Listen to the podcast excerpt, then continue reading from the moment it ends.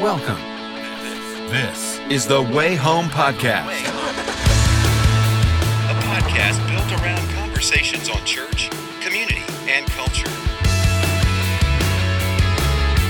And now, here's Dan Darling. Welcome to the second episode of The Way Home Podcast. I'm Dan Darling. Glad to have you with us. Today we've got two really good conversations. We're celebrating and commemorating the March for Life in Washington, D.C., and Sanctity of Life Sunday was just this past Sunday, and this is the anniversary of an unfortunate anniversary of the Roe versus Wade decision, and so we're going to talk about the issue of life. My first interview is with my friend Bethany Goodman, who's the assistant director at the March for Life, where thousands of young people gather on the Capitol Mall in Washington, D.C., to stand up for the sanctity of human life. I had the opportunity to be there this year, and it's just a really great event. So we'll talk to her kind of about the pro-life culture, where the pro-life movement is, what excites her, what concerns her, and that going forward. The second conversation is with my friend Dean Inserra, who's pastor of City Church in Tallahassee, Florida. Dean has a church that's about 6 years old, and it's perhaps the largest Protestant church in Tallahassee, a Southern Baptist church near the campus of Florida State University. And Dean and his wife have established a really solid pro-life ministry there in their church, reaching to the students and the people of that community. And Dean has some really good insights on what it looks like as a Christian to be pro-life, but also as a church, what it looks like to live that out daily in your community and not just treat it as a sort of political issue. So really hope you stay tuned for both of those interviews. Before you do, I want to remind you again about our conference coming up in March 26th and 27th, the Gospel and Racial Reconciliation. We have speakers like Russell Moore, our president, Tony Evans, John Perkins, Danny Akin, D.A. Horton, and several others. If you go to the conference page, we'll have a link to it on my website, and you type in the coupon code WAYHOME, and you'll get a 15% discount. Okay, on to our first interview with Bethany Goodman.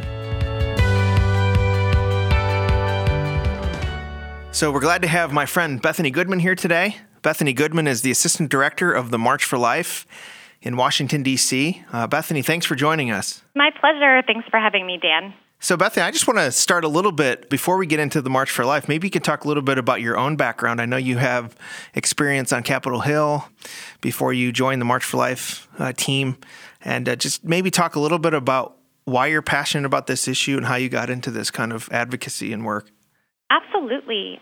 So I worked on Capitol Hill for about 5.5 years for a congressman from Ohio, handling life issues and marriage and religious liberty and some other issues, and really enjoyed that time, but really felt the Lord calling in my heart that while it's important what is happening on Capitol Hill, I think politics is often downstream of our culture, and, to really kind of try and make an impact on life and marriage and religious liberty issues, the battle is in the culture. And so that's where I felt the Lord calling me to kind of go out and kind of do a sort of boots on the ground role. And as the Lord works, He orchestrated kind of me coming over to the March for Life pretty suddenly back in 2013, and so I started with the March for Life in 2013, and just really thankful for this opportunity to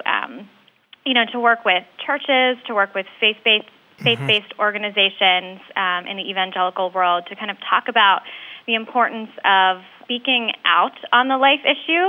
I don't always like to say life issue because it's not just a little issue that right. We can put in a box, but it's kind of talking about human dignity in various different ways. Obviously, with the March for Life, kind of specifically talking about the rights of the preborn and how abortion harms women and men and families.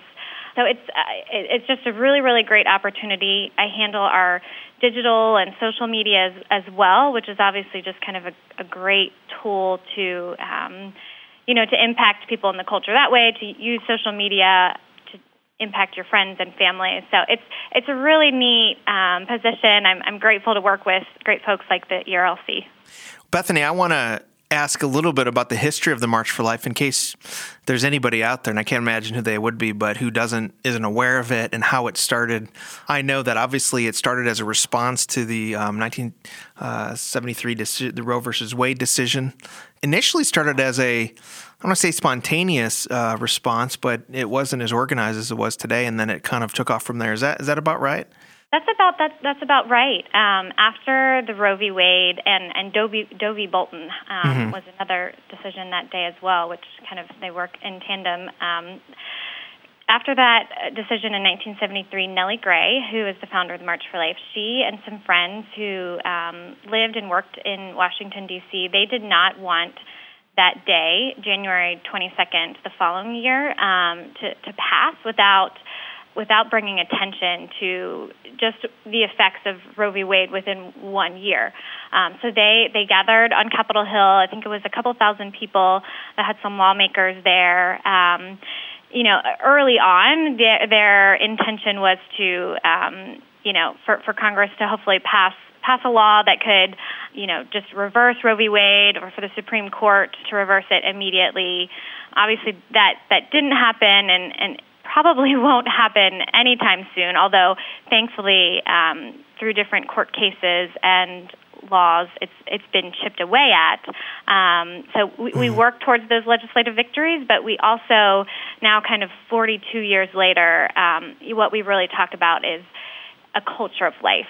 So we want to gather and encourage a culture of life in our country so that no woman would choose abortion because she realizes that it is murder, that it's harmful to herself, all of these different things. So it certainly has changed a lot it's changed in some ways over the last 42 years. The goal is the same, but obviously the crowds have grown. Mm-hmm. The age of the participants has dropped. It's mostly young people that attend now, which is great. I want to actually talk about that. One of the caricatures of the pro-life movement, which is so untrue, but it's out there in the media. I think maybe less today, but it still exists in some form, that the pro-life movement is basically a bunch of old sort of angry white men who are, have misogynist views about women. But what's interesting about March for Life and really about the pro-life movement as a whole is that most of the leading activists are women. I mean, March for Life was founded by women. Some of the leading activists are women. And also what you said about the makeup of the March for Life being mostly young people, lots of young women. So can you talk a little bit about how the pro-life movement has changed in that way, what it says about building a culture of life? Absolutely, absolutely.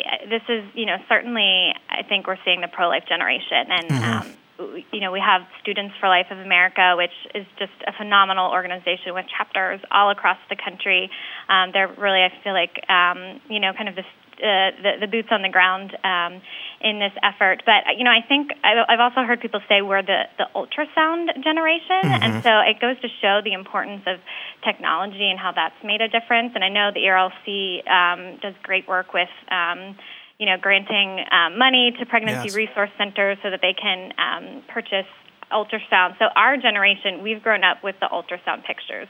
So we see those pictures on social media, and you can't deny that a baby in the womb is a separate life. The kind of the feminist movement of the 60s and 70s like to say it's a baby is a lump of cells. We know that's not true. So our generation has technology, has science on our side, so that we've realized this is actually a human rights issue. So that's why I think that's a huge aspect or a factor into why we're seeing more and more young people identify as pro-life. There's been quite a few polls over the last few years that are showing that, and they're motivated too. Oh, yeah. They've also we've also our generation has seen how abortion has harmed people that we know. A lot of you'll see stories. I think the latest one is pop star, rap star. I'm not sure if she's pop or rap, but Nicki Minaj talking about the abortion that she had. Unfortunately, she's still claiming that she's pro-choice, but she's shared and been honest about the fact that it has haunted her. It was, you know, harmful to her. So, you know, we're seeing a lot of, our generation is hearing, seeing these stories. You know, I think Lecrae has, you know, talked about his past, and mm-hmm. and other cultural, you know, leaders have talked about how it's harmed them. We've seen it in movies, movies that try and proclaim abortion as a good thing. Obvious Child is a movie that came out last year, and mm-hmm. no one went to see it. It was a terrible movie. However, movies that have shown the beauty of life and the power of choosing life, such as Bella and Juno and others over the past year, they're influencing our generation too. So I think it's something to feel optimistic about. We still have a lot of work to do. Still have a lot of people to convince. I want to discuss a little bit of, you know, sort of maybe the media's coverage of the March for Life, which is always kind of frustrating to me, because here's this big movement, and I'm actually someone who I like, even if it's something that I don't agree with, an issue, I like to see our democracy at work where there's peaceful protest. But for some reason, the media does not adequately cover the March for Life. It maybe gets a story here, a story there. And it's really, and I'm telling journalists all the time, this is a story that you're missing. Just these young people, a lot of young women that are marching here in the cold in January. So maybe talk about that. Sure. I mean, that's something that has been a frustration over the years. And, you know, I don't think it's always unique just to the March for Life. Certainly kind of conservative or, you know, biblical causes don't always get the coverage. But it's been very blatant with the March for Life. You know, I guess I don't know all of the reasons. I think one, you know, journalists tend to be, you know, more liberal, more mm-hmm. pro-choice. So I think maybe they just want to ignore it. I think that's certainly a factor. However, we have really actively tried to the past few years to change course by just actually even being more proactive about reaching out to the media. Mm-hmm. So I think that's something that we're going to hopefully slowly but surely see change, where we're, you know, reaching out to the media and, you know, just even actually inviting them to come, just to see it for themselves. You know, we don't, you know, we want fair coverage. We don't want biased coverage in our favor either, but we just want them to cover the March for Life. So last year, actually, Jake Tapper from CNN, he walked with Jeannie Monahan, president, for about the last maybe quarter mile of the March for Life. So he walked with her and interviewed her, and then that was on his show, I think, at like 4:00 or something. That's great. Jake is always fair. He's good. He really is. We're hoping he'll come back this year, and you know, just we're really trying to do the work on our end to get media here, and part of that is, this is the first time that since our new president, Jeannie Monahan, had started, this is actually the first time we have full-time staff. Mm. So now we actually have, I mean, God bless Nellie Gray. I don't know how she did it on her own for so many years. So now we have more staff to kind of, you know, do the outreach to the media. So we hope it will change. You know, we're realistic though too. I think it's still not going to get the coverage that a favorite topic of the media might get, but, you know, we'll do our best. And social media is a huge part of that. You know, we did our first social media campaign last year, and I think that really helped to get the issue onto the radar of the media. And so we really ask, you know, anyone who's listening today, please support us on social media, use our hashtag #WhyWeMarch. And I think if we have a groundswell of folks tweeting about this cause, that'll actually really help a lot to get this issue on the radar of the media as well. Okay, I have one more question, and I really appreciate your time. How would you encourage young people to get involved in this, young people who are interested in this issue, who want to make a difference in their communities, who want to love their neighbor by standing up for the rights of the unborn? What's the best way they can get connected, not just to the march itself and come and march, and we encourage you to please do that, but also year-round really be involved in the March for Life, in helping to create a culture of life? Yeah. Well, what we want to do at the March for Life is exactly what you said, connect people, connect young people to groups and organizations that can really kind of work with you year-round. We certainly are doing social media and some educational events throughout the year, but there are so many great organizations out there that that folks can get connected to. So, I mean, I would just really, you know, start with your local community. So, especially if you're a student, check to see if you have a local Students for Life chapter. Check to see if your church has ministries. You know, most, I would say, churches will support a local pregnancy resource center. I mean, that's just such a great way to volunteer and to get involved and just to love on people. That's just a great way to live out your pro-life convictions. You know, I would also say there's so many great resources out there to learn the pro-life fence, or almost like pro-life apologetics. I think it's really important to kind of know your arguments. So not for the purpose of, you know, arguing with people. We need to be loving and gracious and winsome when we're talking about human dignity and life. But, you know, there are hard cases out there, and I think young people, we like to challenge each other. And so I think it's really important to kind of know why you're pro-life, you know, certainly as a person of faith, where that comes from in Scripture, but then also, you know, how you can argue pro-life issues from a non-faith-based perspective as well.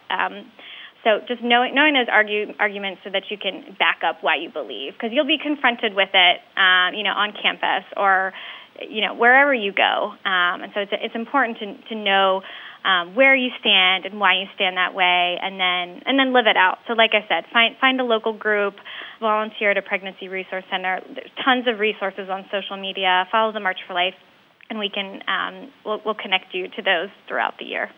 That's great. And I would add two more things. Sure. I would say also follow Bethany on Twitter at Beth1027. She's always a great follow. I follow her and always has great content, great stuff. And go to marchforlife.org and donate to the March for Life. This is a movement that takes resources and time. And if God is moving your heart, please give to them. But thank you, Bethany, for joining us. I know this is a very busy time for you as you're organizing the March for Life, and we appreciate hearing your perspective here on the Way Home podcast. Well, thank you. My pleasure.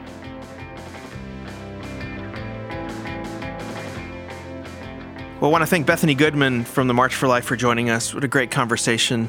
And if you want more information about her and about the March for Life, go to my website, danieldarling.com, and check out the show notes on the podcast page. And now we're going to talk to my friend Dean Inserra, pastor of City Church in Tallahassee. Dean, good to have you with us. Hey, it's good to be with you. Thanks for having me today. And Dean is also a member of our leadership council here at the ERLC. Glad to have him on board, and want to ask you just a few things about ministry and church, but first of all, what happened to Florida State in that last bowl game? Oh, I think in a lot of ways they proved the experts right. That those close games they had every week were finally going to, I guess, come up to the surface when they played a good team. So you have a good team that can compete with them and score just as much as they can score, and before you know it, they had a couple turnovers, and it's a blowout. Yeah. So, yeah, I think there's a reality check around here. But they're excited. They won 29 straight games, defending national champions. So it was a good year around here besides that. Hey, you were in the playoff game, which is better than not being in the playoff game. Yes. So. Now, should they have been there? Not sure. But they were, and that's the reality. It seems like the playoff system is really working, though, you know? It is. I mean, because if it were without a playoff, it probably would have had a Florida State versus Alabama national championship game. But instead, you have two teams who earn their way there by winning. So the field still has to matter. What you do in the game, when the scoreboard is running, has to matter. And it did. So, Dean, I want to ask you just some church ministry stuff. You've got a really good voice on. Just kind of think through some of these cultural issues and how churches should address them, how pastors should talk about them.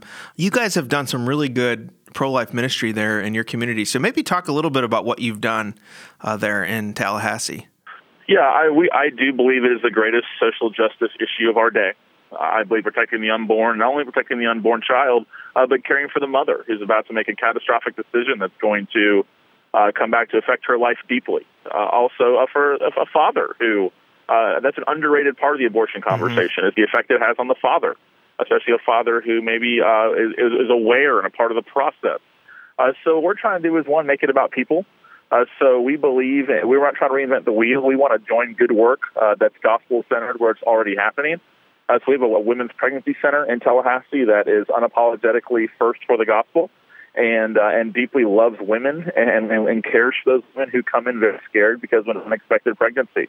So we do whatever we can to help them. That's financial. That is resources of the people and volunteering and support. I am a voice for them in town. I'm the MC at their big banquet every year. We're not reinvent the wheel kind of people. Where is good pro-life ministry happening in town, and how can we be a leading voice to help take them to the next level in terms of our influence and our platform in town? How can we leverage that such a great ministry? And then also another thing we do is we make it an issue. We're unafraid to talk about it. I mean, one thing about my generation, I'm 34. I was born in 1980, very end of 1980. And one thing about kind of my generation and younger that concerns me is they're very quick to talk about important social justice issues of our days. If it's sex trafficking, if it is poverty, if it's clean water, so many different things. But I just don't hear a lot about the abortion issue. And some of that is because I don't think it is trendy enough for them. I think it is too politically controversial for them. We refuse to allow that to be a reality. We're going to talk about it at our church. And part of our talking about it is not to bring shame or guilt to those that almost all of our churches across America have those in our church who've had abortions, whether we realize it or not. Not to bring shame to them, but to bring gospel hope to them, but also help people see that if we're going to claim to follow Christ in the world by caring about the least of these, we have to make the pro-life discussion a center part of what we're doing in ministry. And one of the things that I like about what you're doing is, you know, most evangelicals, if not all, are pro-life. Most conservative Catholics are pro-life. But pro-life is not just, you know, every 4 years I'm going to get angry about it on Facebook come election time. But to really truly be pro-life is to be present in the lives of those who are wrestling with those decisions, the moms, the young girls, the young boys. You guys are on near a college campus, so I'm guessing this is something that you're dealing with on a daily basis, not just with the good work you're doing at the Christ Pregnancy Center, but even as you're interacting with young students and they're making all these sort of decisions, right? Oh, yeah, definitely. And we're going to talk about sexuality, too, and why God's plan for sex matters. That's obviously a big part of the conversation. There were 2,000 reported pregnancies at Florida State last year, at Florida State University. That's just reported. So when you see the statistics of how many college students choose abortion, they're pretty staggering. So we're trying to make any kind of difference we can. And again, first and foremost, yes, it is about protecting, defending the least of these, the helpless unborn. But it stretches further than that. I believe that being pro-life is as pro-women as you possibly can be, because we know about what happens psychologically. We know about what happens health-wise to these women who make this decision. So we're trying to walk them along the whole process. Let them see this is so much bigger than what you believe in your mind is an inconvenience and a damper on your plan for your life. That's not what this is about. This is so much bigger. So we have that conversation year-round. We are... a church wants to be pro all of life, so we're always talking about what that looks like. And this is our belief in the gospel of Jesus Christ compels us to be action, to have action when it comes to those things. So, yeah, so year-round we're a part of conversations about worldview shaping, about how this affects our neighbor at our church quite often. And one of the things I think that's unique about the way that the pro-life ministry that you support there in Tallahassee is their approach to the fathers, that you're helping to counsel fathers.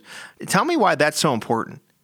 I believe it's the most underrated part of the abortion conversation is what happens when we impact these men.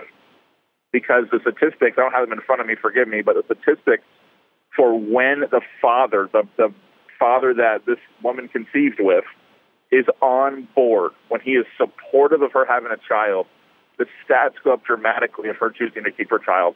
So we believe that if we can, you know, minister to the father and we can, you know, see the Lord invade the heart of the father and get the father on board, that the woman is going to feel supported. This fearful and scared and unexpected pregnant girl often, this young woman, you know, who's maybe not even 21 years old yet, this college student, when she sees someone say, I'm not going anywhere, I'm going to be with you, We're going to walk through this. I'm here for the long haul. Amen. We think that we can. We have seen incredible things happen. So our pregnancy center in town has a men's ministry, and we have trained evangelical male counselors that volunteer their time there and meet with these men and give them hope and walk through them, or walk with them through this process. That's been a really neat thing. One of the things I think that you've shown with your church, and I'm hearing this from other pastors around the country, especially younger pastors who are church planners, is there's this kind of narrative that to be successful, you kind of have to be sort of water down the message, be nice to everybody, not really talk about kind of the demands of the gospel and what it calls us to. And you've shown that young people are actually open to the gospel, right? Absolutely. Well, non-gospel preaching churches are declining and gospel preaching churches are growing. So. Yeah. And there's a reason for that. I think people are hearing everything. They're hearing claims of truth from every corner.